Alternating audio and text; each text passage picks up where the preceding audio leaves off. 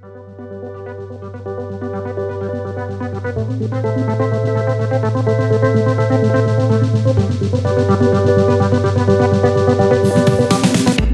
everyone, and welcome to the Wharton FinTech Podcast. I'm your host, Miguel Armaza. Today, we have a great guest. We are joined by Irene Arias Hoffman, CEO of IDB Lab, the innovation lab and venture capital arm of the Inter American Development Bank leading source of development finance for Latin America and the Caribbean.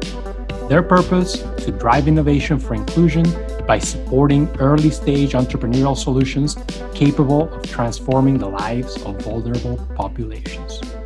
Prior to IDB Lab, Irene worked for 20 years at the IFC, the private sector arm of the World Bank, where she managed the financial institutions group in the Latin American region with a $16 billion portfolio.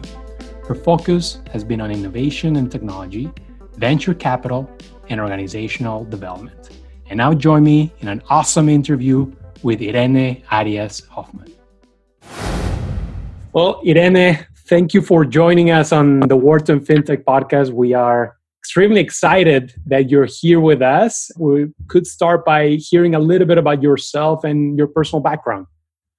Bueno, thank you so much, uh, Miguel, and the Wharton podcast. It's great to be here. Um, Irene Arias, I lead IDB Lab since 2018. Um, I was before for the prior 20 years at the World Bank Group, mainly leading the financial institutions group and uh, also as a regional director for Latin America and the Caribbean at the IFC in the private arm. So, financial inclusion and fintech solutions to address the financial gaps have been sort of part of my career for many, many years. So I was very excited to get your invitation.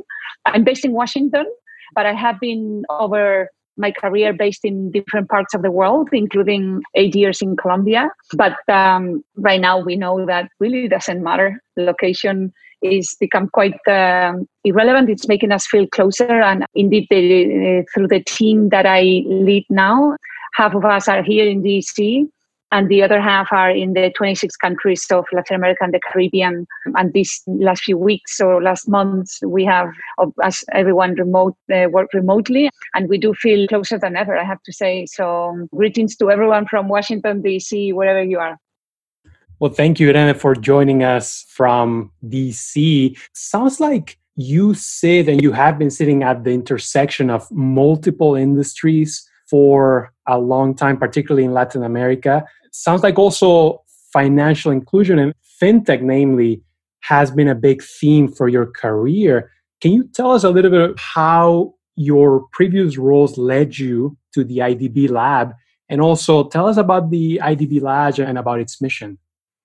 Great. Yes. Most of the solutions, so the way that I, the roles that I had before coming to the Inter American Development Bank to lead IDB Lab, were structuring and mobilizing capital for impact investing through financial institutions. And yes, we did address the needs in terms of all the unbanked population of emerging markets through credit lines or equity investments in banks, in microfinance institutions, alternative institutions, and so on. But what I always realized, and now it's very obvious, but this was coming from many, many years before that, is that digital solutions to address differently the financial gaps or the unbanked population needs were more and more relevant. And for that, and to really promote those types of solutions, you can't apply the same lens that you apply to regular deals through financial institutions that have been around for many, many years. You really need to take a different type of risk. You need to believe in the teams that are coming up with those new solutions. We know that most of the fintech companies in Latin America and the Caribbean have been around for less than five years. So you can't rely quite on the same basis of analysis that you do when you work through the mainstream financial institutions. So it prepared me well to understand the entire financial sector and how it operates. But it always left me with this curiosity for how do you really tackle the gaps that are still there because we still could not move the needle really in terms of the needs of the massive gaps of access in finance in, in Latin America and the Caribbean and in the world. And it left me with that curiosity for new models, new responses, and what startups are doing, coming up with those.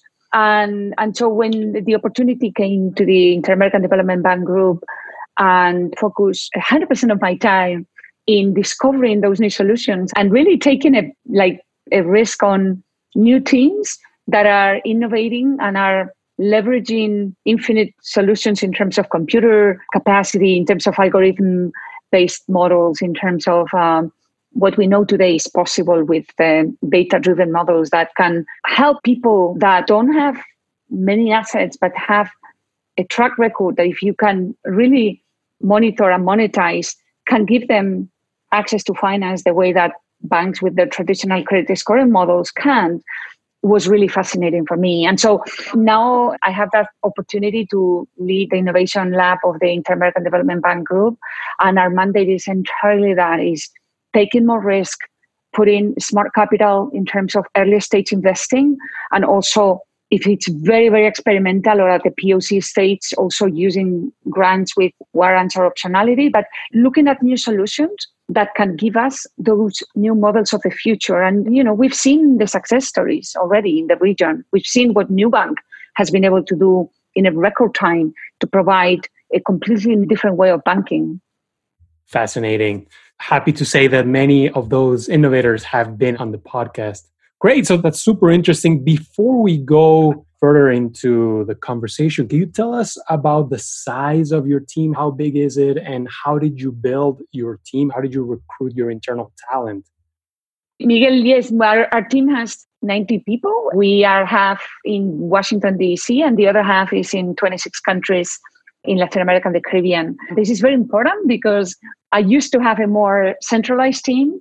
IDB Labs team is very distributed across the region. And that helps us be very, very connected to local entrepreneurs, to the local innovation ecosystem networks. And we actually sometimes work from there. So when we used to go to offices, we actually established even physical presence in some of the innovation hubs, besides our presence in the IDB offices in those countries.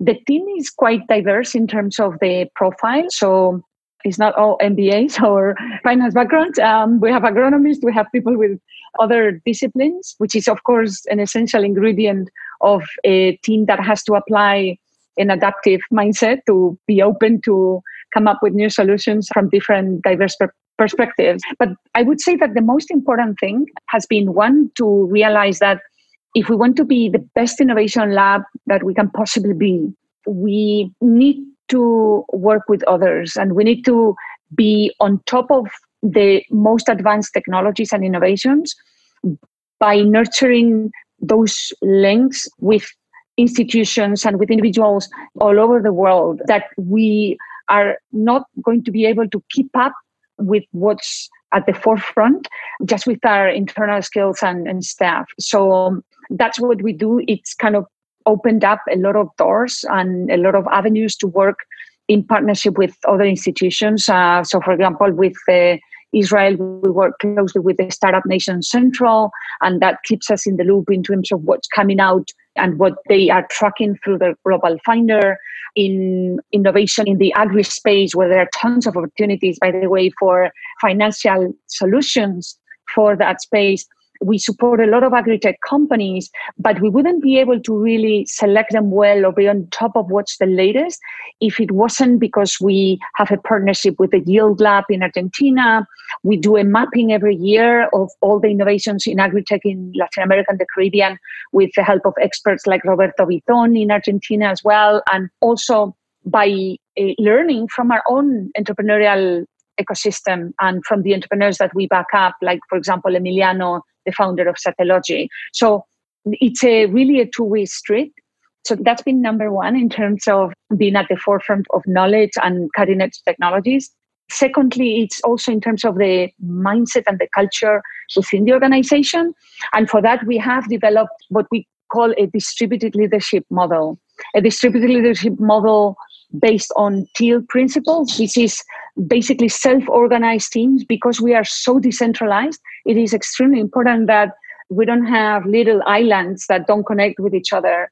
So we've created a thematic circles across the team. So if you really, if your main interest is skills, edutech, and 21st century skills, and basically the new digital workforce, there is a thematic circle for that. And you can be in different disciplines or different functions within IDB Lab, different geographies, and you come together to solve that particular challenge. So it's been a great way of decentralizing and making the organization much more horizontal, of allowing for individual initiative to flourish and for the communication and the sense of really being together, uh, working for each other. We don't have a hierarchy. We really are there for each other.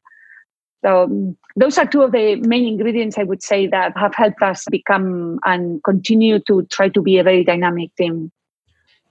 So you are staying very close to the latest innovations, and at the same time, your mandate or one of your mandates is to create a more inclusive region, right? Can you expand a little bit on, on the concept of innovation driving a more inclusive region, right? A more inclusive Latin American continent? Okay, that's a great question. The future is green and digital. Let's start with that. And we believe that before this crisis, I think, has generated that awareness everywhere else. And there's going to be a lot of investment going into creating the critical building blocks for digital solutions to scale, meaning more investments by governments and private sector in connectivity, more investments in digital skills and capacity. And that means that we can now take even more advantage one of the entrepreneurial talent in the region and two of everything that the abundance of data the infinite computing capacity the power of the crowd can be put at the service of new solutions that before were maybe accessible by only a few people in big innovation hubs or in certain economic classes and now can be tailored and be accessible for all. But there has to be a very deliberate agenda for that to happen. If not we're going to create an even less inclusive or even bigger gap. So it's a really fundamental mission of ours to promote digitally inclusive society. Because that way, when we spot an entrepreneur that has a brilliant solution in telemedicine or in fintech, we can ensure that that solution is really adapted to the local reality and it's really taken into account what the population that truly needs it need, how they can adopt it. It's designed with the user. And I'll give you an example. We often hear about some of the more um, well known sort of fintech platforms, but there are companies like Pago 46 that have understood that it's not just about the digital, you also need a little bit of that last mile analog contact because it's not just a cashless society, even though we'll get there. And so it combines both. And that's what I mean. It's looking for those solutions that leverage the best of the technologies, but also understand what is needed so that they don't just reach a portion of the population that is in big innovation hubs with the smartphones. It actually reach everybody, and especially those that are currently cut off from those services. And Miguel, if I can, I'll finish with one more way in which we are deliberately doing that. And that's an example around blockchain. Everybody talks about blockchain, I was just at a webinar and somebody from LinkedIn posted what would be the top 10 most needed skills in the next few years. And blockchain is definitely one of them. It was actually the number one. But how do you really make it accessible? How do you make it easy to use? How do you massify the adoption? So after having 20 use cases, leveraging blockchain to record low income mortgages in Peru, to facilitate the way customs work in the Southern Cone, or to provide digital ID and digital wallet to unbanked population in Villa 31 in Buenos Aires. After learning about all of that, we don't want it to just be those specific cases. We thought, okay, the region actually needs a common public good. It needs the actual infrastructure to be ready, to be free, to be easy to use. So we built LACchain, which is a publicly permission blockchain infrastructure. It's free, it's available, and it offers the possibility to provide a digital ID in the most secure way that we know today how to do. And imagine how important that is now that we're going to see an exponential growth in the applications for digital medicine or digital health, digital education that needs credentials that can be validated, or even contact tracing, or even a vaccine and a digital vaccine card when COVID vaccines are available. So having that infrastructure ready is also something that we have done as part of our role to create what we call market creating innovations not just incremental change, but actually market creating innovations. Fascinating, Irene. And I think it's a great segue to my next question, which is you know, we talk to several funds for the podcast, but unlike you, they don't have a close relationship with the public sector, right? Whereas you actually work together with the public sector. That's the nature of the IDB. And also, I'm sure you piggyback on, on dozens of years of experience of the institution. So tell us a little bit about your collaboration with the public sector and also how can Latin American governments and for that matter emerging market governments foster more innovation? Yeah, again, great question. And yes, I do think that we are sitting in meeting point between the entrepreneurial ecosystem and the public sector and the corporate sector. So IDB Lab is one of the three entities of the IDB group. We work alongside the IDB public side, whose main clients are the government, and IDB Invest that caters to the private sector. And we often look to ensure that if we are experimenting on how to improve the productivity of the agri sector and we have invested in a company called Kilimo, for example, that is optimizing the use of water uh, with a smart irrigation system. And we're helping them get that to small farmers. It's not just an investment in isolation, it's part of a transformation of a sector that can be taken to other parts of the region and that also requires and can help inform public policy in terms of how, for example, extension services to farmers are provided through R&D Institute, what R&D institu- institutions are doing to complement that. Another example is, which I think is going to be extremely relevant for the near future, is worker tech. We talked earlier that a lot of the fintech solutions don't actually come necessarily from companies that from the start think, oh, I'm going to provide financial services.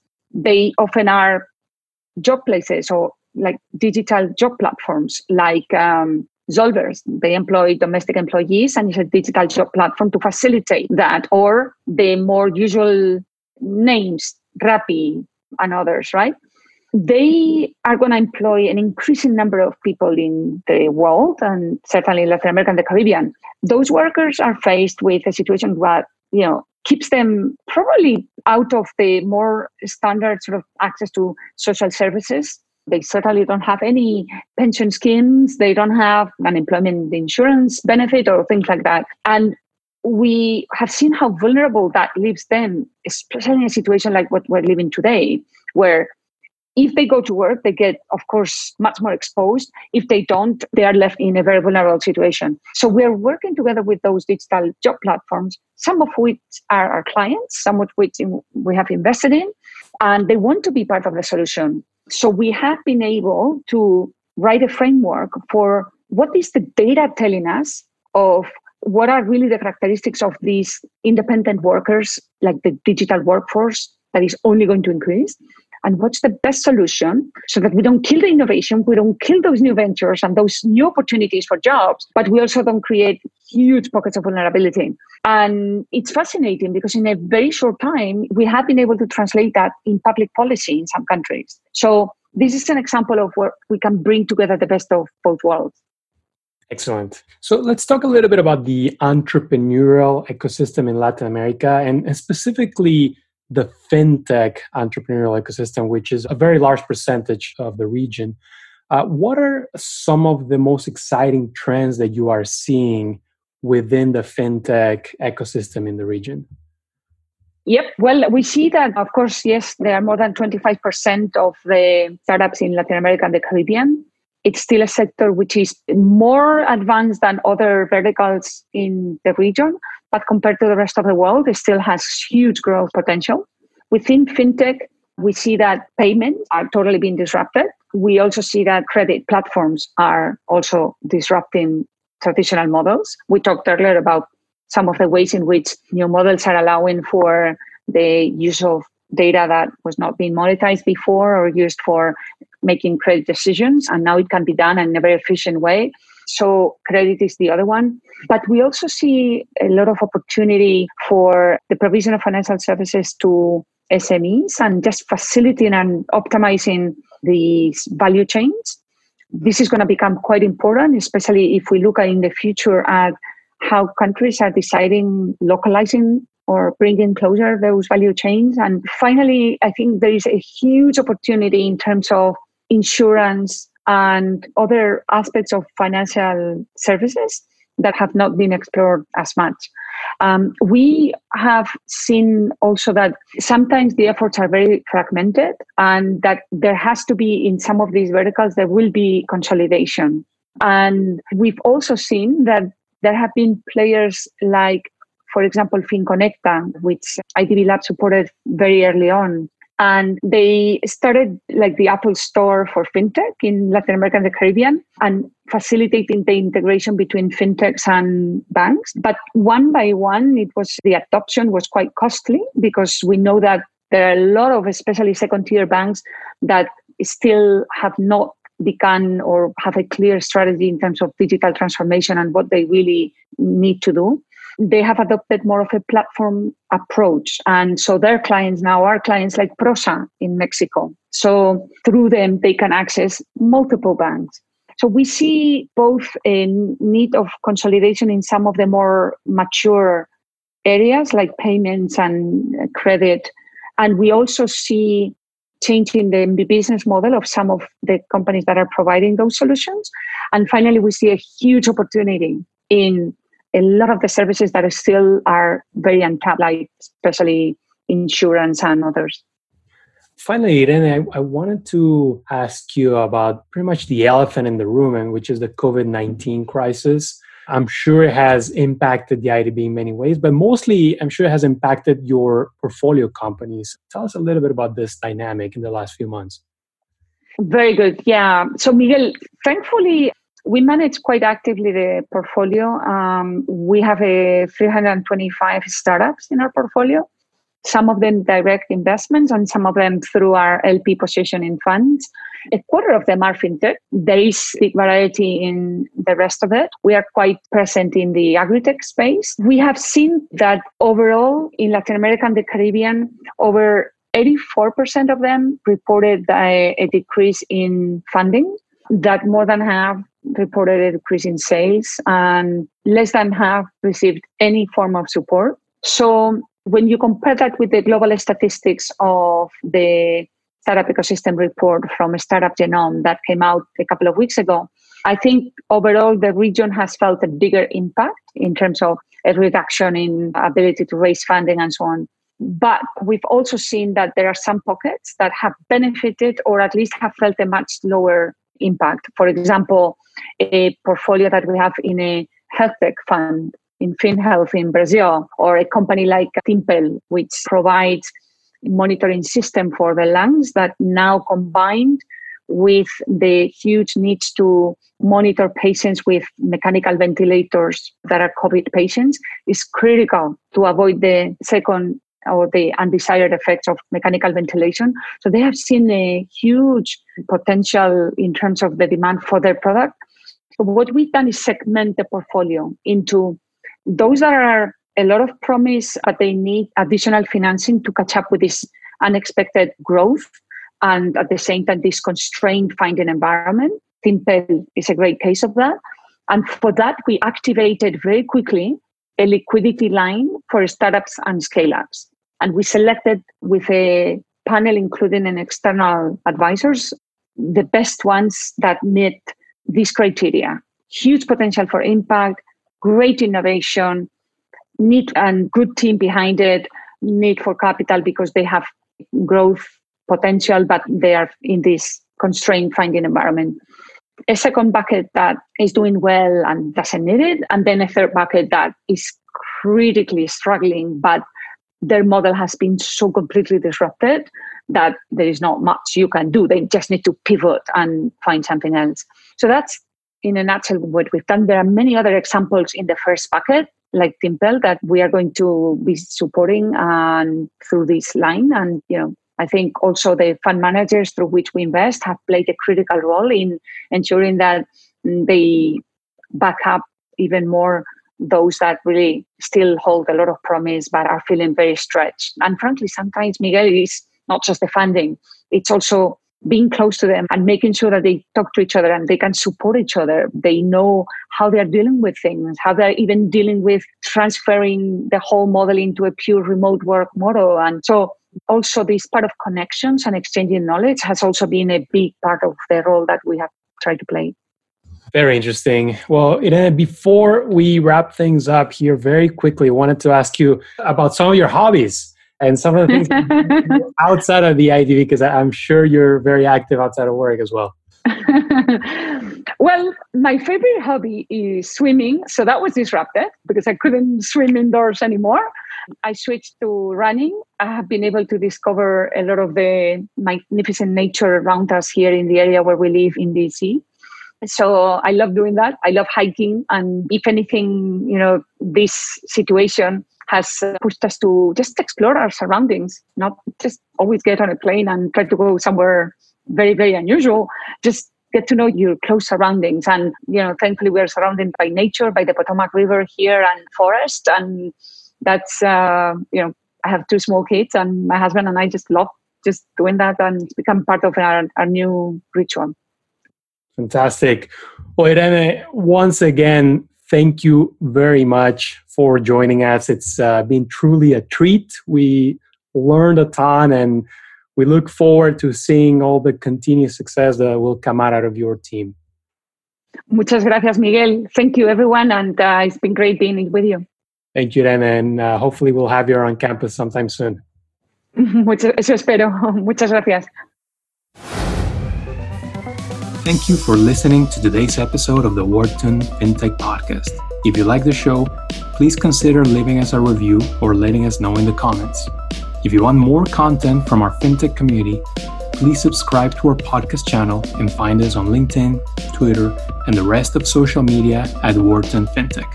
You will find interviews, articles, videos, and much more analyzing all aspects of the industry. Signing off, I'm your host, Miguel Armaza.